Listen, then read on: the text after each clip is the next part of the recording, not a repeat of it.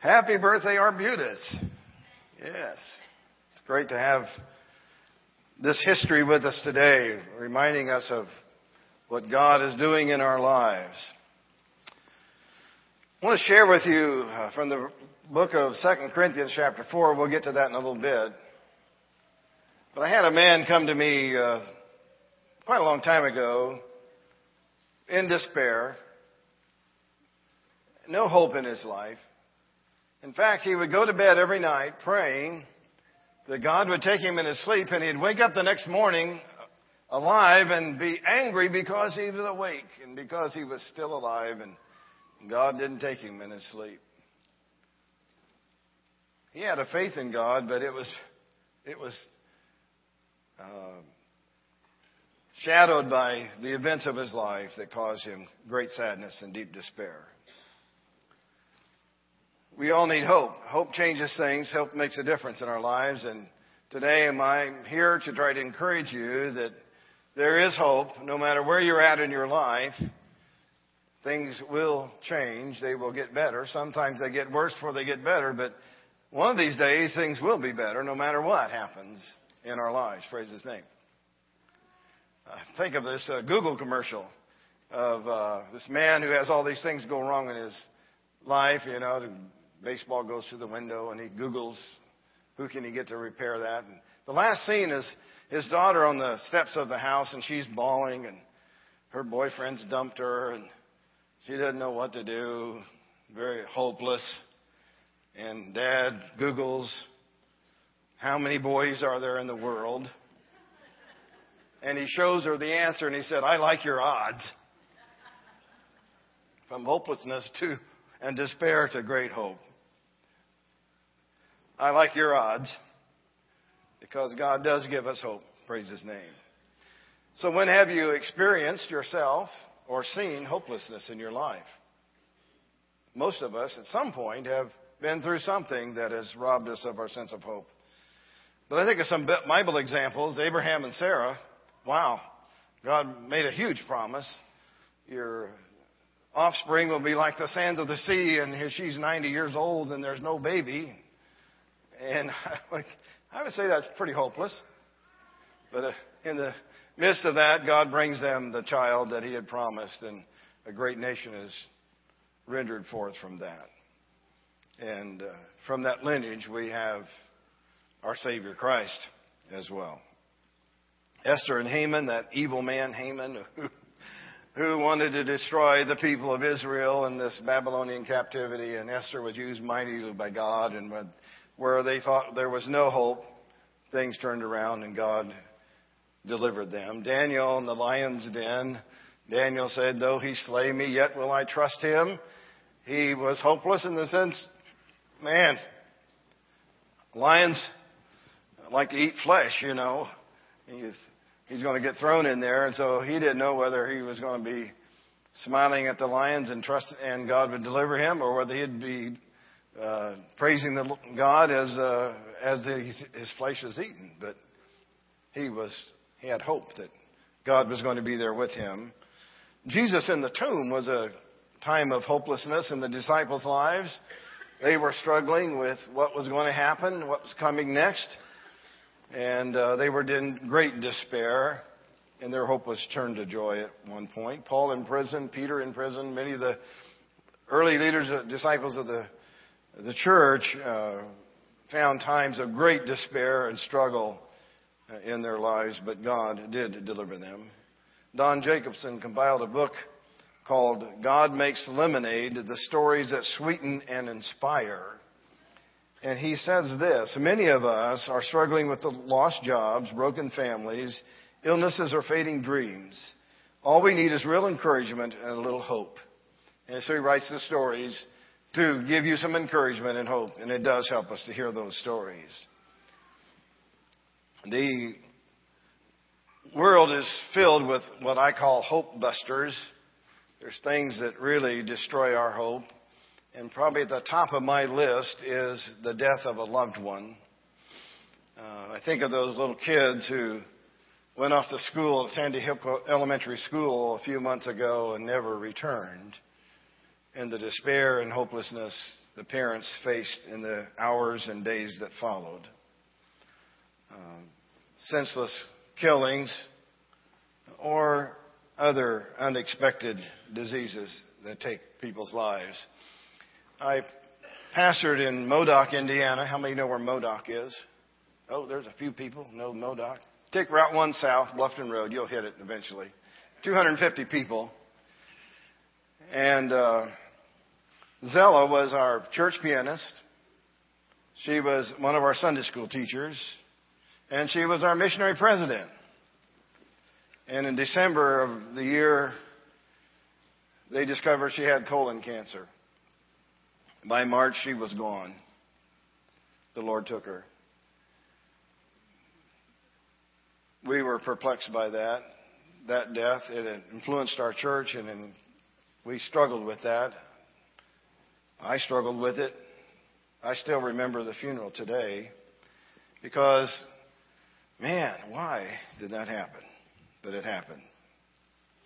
Another hope buster is the complete loss of material goods. Moore Oklahoma, Alberta, Canada, the places that are forest fires, houses burning. We've seen the things on the news that catch our mind and eye. Or life turns upside down and you end up in bankruptcy and you, there is no place to go. I saw in our prayer request that there was a family who is homeless now. It looked like a mom and dad and a couple of kids. And uh, I mentioned it in the first service, and somebody came up to me afterwards and said, They've got some hope. People are helping them out. But that's a moment of despair, complete loss.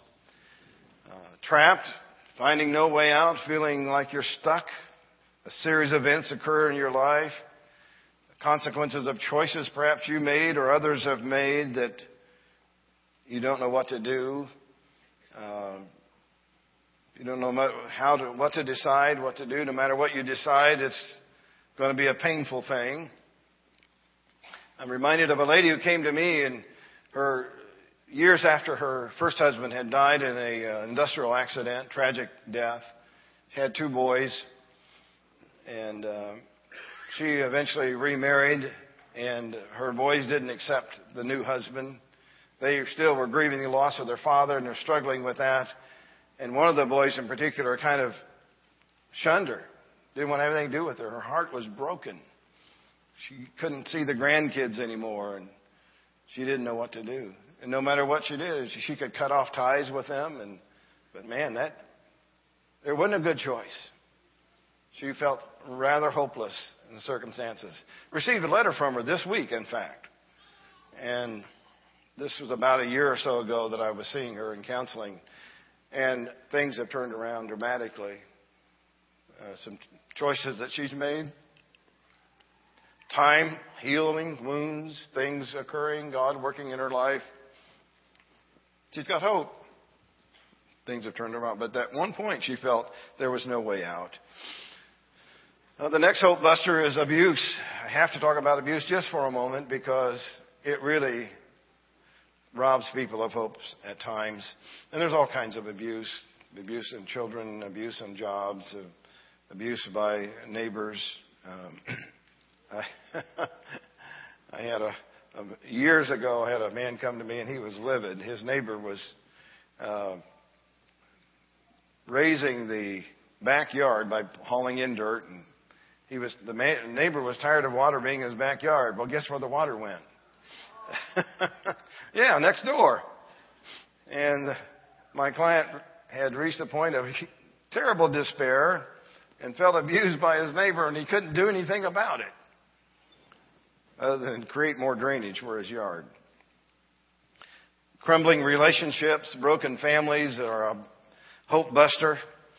Uh, real common scenario coming into my office is infidelity. Um, people who have stepped out on their husband or wife, and it's devastating. Uh, the consequences of that are deeply uh, affecting people's lives, not only the two people involved, but others as well.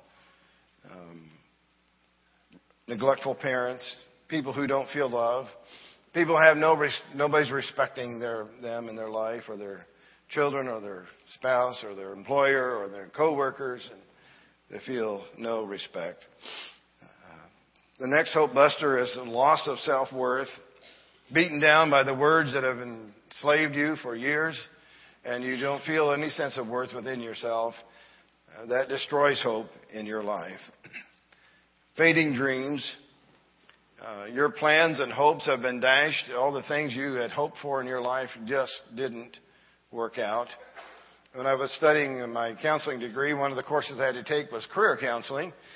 And uh, one of the exercises we had to do was we had to imagine what we thought our life would be like in five years, what we wanted it to be like, what we hoped that it would be like. And uh, we all had to write this out and turn it in. Professor, well, I, five years later, I, I took that out and looked at that, and most of those things came true. That was unbelievable.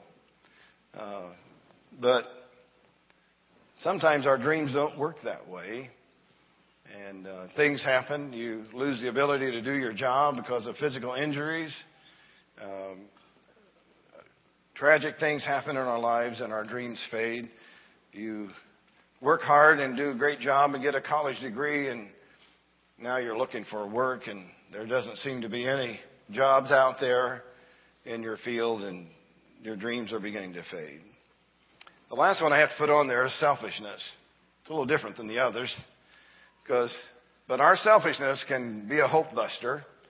You know, I, I can make choices that are very self-centered and I drive people away in my life and then I am without hope. I'm struggling and sad and I want relationship, but I don't know how to have it. And that selfishness is, can be very, very destructive. Well, in 2 Corinthians chapter 4, verses 7 through 13, Paul talks about some circumstances in the life of the Corinthian church, and I'm sure he's referring to his life as well. And I love these words because they have such impact on how the human experience is, as even as we serve Christ. Uh, he says, "But we have this treasure in jars of clay, or other translation says earthen vessels, to show that this all surpassing power is from God and not from us. We are hard pressed on every side, but not crushed, perplexed, but not in despair, persecuted, but not abandoned, struck down, but not destroyed. We always carry around in our body the death of Jesus, so that the life of Jesus may also be revealed in our body. I love those. It's, it has a a poetry sense to it as I read it because of these opposites. Uh, he talks about them being like jars of clay, and he's not talking here about fancy pottery that looks great and made by the best potters. It's just regular, everyday earthenware that are usually broken up in shards when the archaeologists dig up a place and said, oh yeah, people used to live here and we can tell by the little pieces of pottery and how they made it and so forth. But uh, they're just fragile pieces of pottery that for everyday use. And Paul is saying we're kind of like that. One person referred to us as cracked pots. We're these pieces of pottery that don't last. It's not that good uh, and as I was studying this and thinking about it, the pastor's message last Sunday kind of struck me that video that he showed in the father and the son.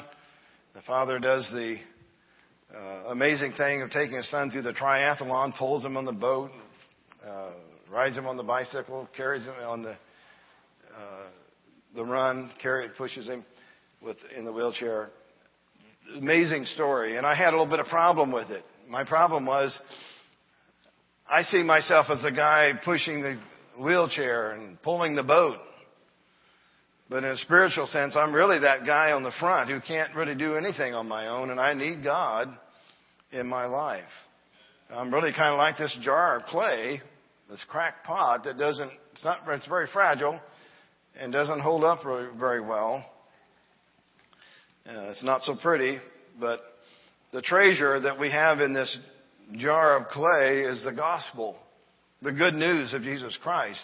We're carrying it around within us, and we have it there. But Paul is saying, man, it's, it's tough because we're just, we're so fragile. Uh, The uh, second one is hard pressed. Uh, he said, We're hard pressed. difficult circumstances come along the way. Uh, there are probably people that I know there were people that hated them and wanted to destroy their lives because of their faith in Christ. That's pretty hard stuff. I don't know what's pressing down on your life, but think about these words. Uh, Paul said, We're perplexed. Uh, like the woman with her sons. That's a great perplexity. Uh, one of the common things we do as human beings is when trouble comes our way, we're asking God, why? Why did, why does this have to happen to me? Why does this happen to happen to Zella and John? Zella and John, the, the woman I told you that had the colon cancer, she was 51 years old. And her and her husband had raised about 50 at different periods of time in about 50 foster care kids they had taken into their home, plus raised their family. They adopted two of those foster kids that were twins. And uh, they were just wonderful people. He was a farmer and a factory worker, worked at uh, Warner Gear in, in uh, Muncie, Indiana. And he was at the verge of retirement, close to retirement in his career. And they had decided, I remember them telling me this, this is our last year. We're not taking on any more foster kids. We're going to start doing some traveling and enjoy life. And God takes her. It was perplexing. We ask why God would allow them to suffer, would allow me to suffer. I lost my missionary president and my church pianist. Uh, and in a little church, they're not very easy to find. uh, not the blessing that we have here at Grace Point. Uh, the next one that Paul said that they struggled with was persecution. We're persecuted. Uh, they knew what imprisonment was like. Paul knew what it was like to be driven out of town because of his preaching of the gospel, threats against his life, persecution. Do you feel persecution? Are you in a place in your life where somebody is persecuting you? Perhaps. We don't see it like we used to see, but there are people around the world who are giving their life for Christ and they're facing great persecution. And some of you may have lost a job because you, uh, would, you're an honest person. You're going to live and do what is right. Or other things like that could have happened. The next phrase is struck down. Um, people beaten down by the things of life. Keep beating on them and not able to find their way out of that. And the next is uh, we carry in our body the death of Jesus. And that's referring back to that jars of clay, where the frailty that we have in this earthen vessel. And uh, the death of Jesus, he's referring to preaching the gospel and carrying this gospel around. But sometimes uh, in that process, as Christ promised, we're going to suffer for his sake. If we serve him, there are people who will hate us and despise us and will do all things evil to us. So we carry that suffering around with us. Well, praise the Lord. The, each of those words up there on the screen have another phrase that follows it.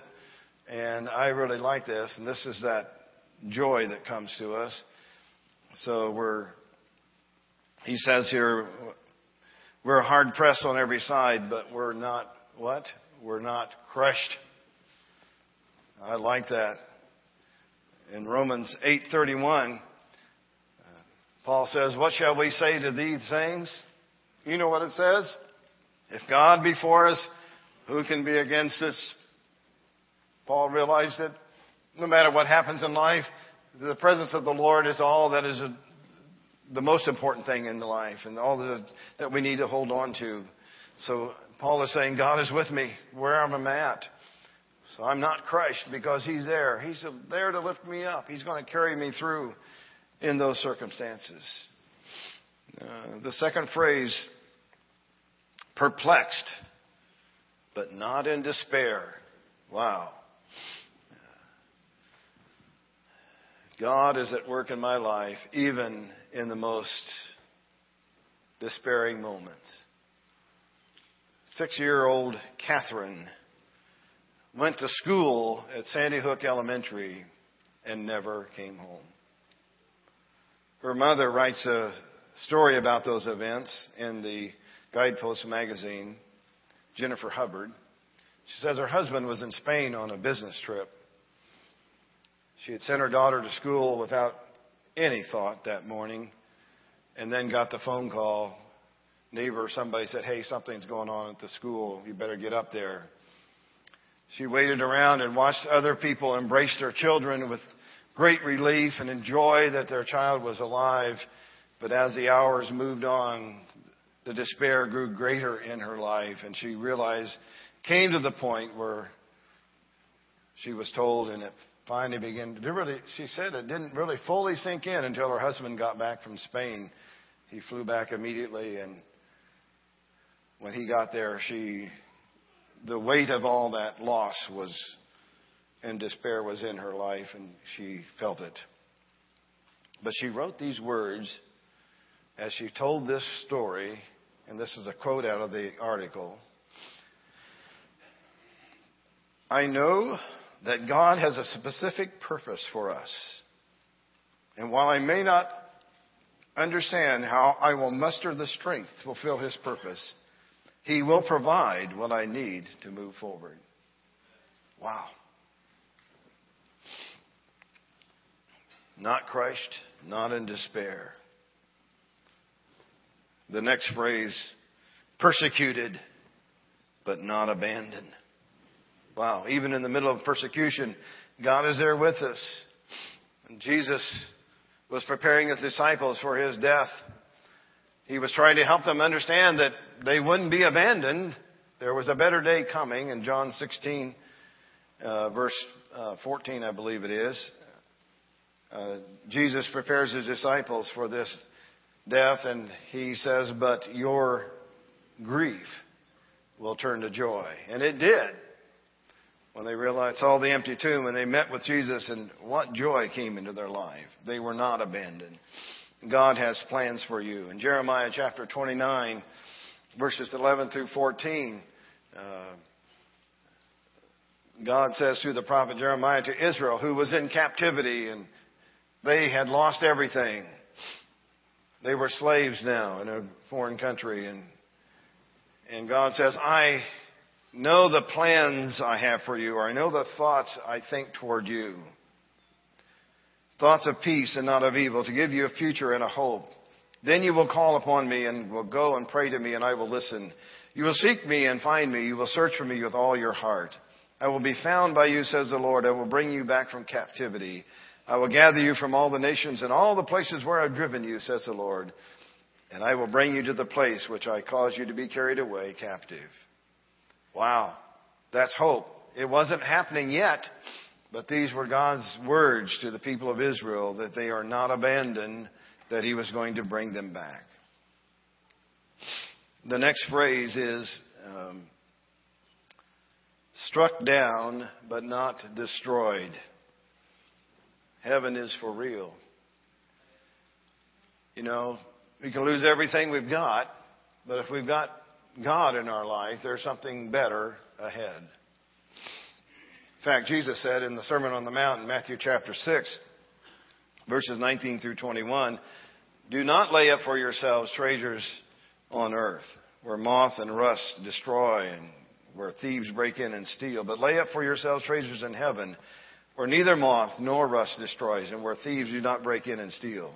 For where your treasure is, there will your heart be also. Put our treasure, even though it's in these earthen vessels, it's the gospel, it's the, the promises of God that we hold on to that make life worth living, takes us beyond. Ever so often, I have people come to me with very difficult circumstance in their life and they don't have God.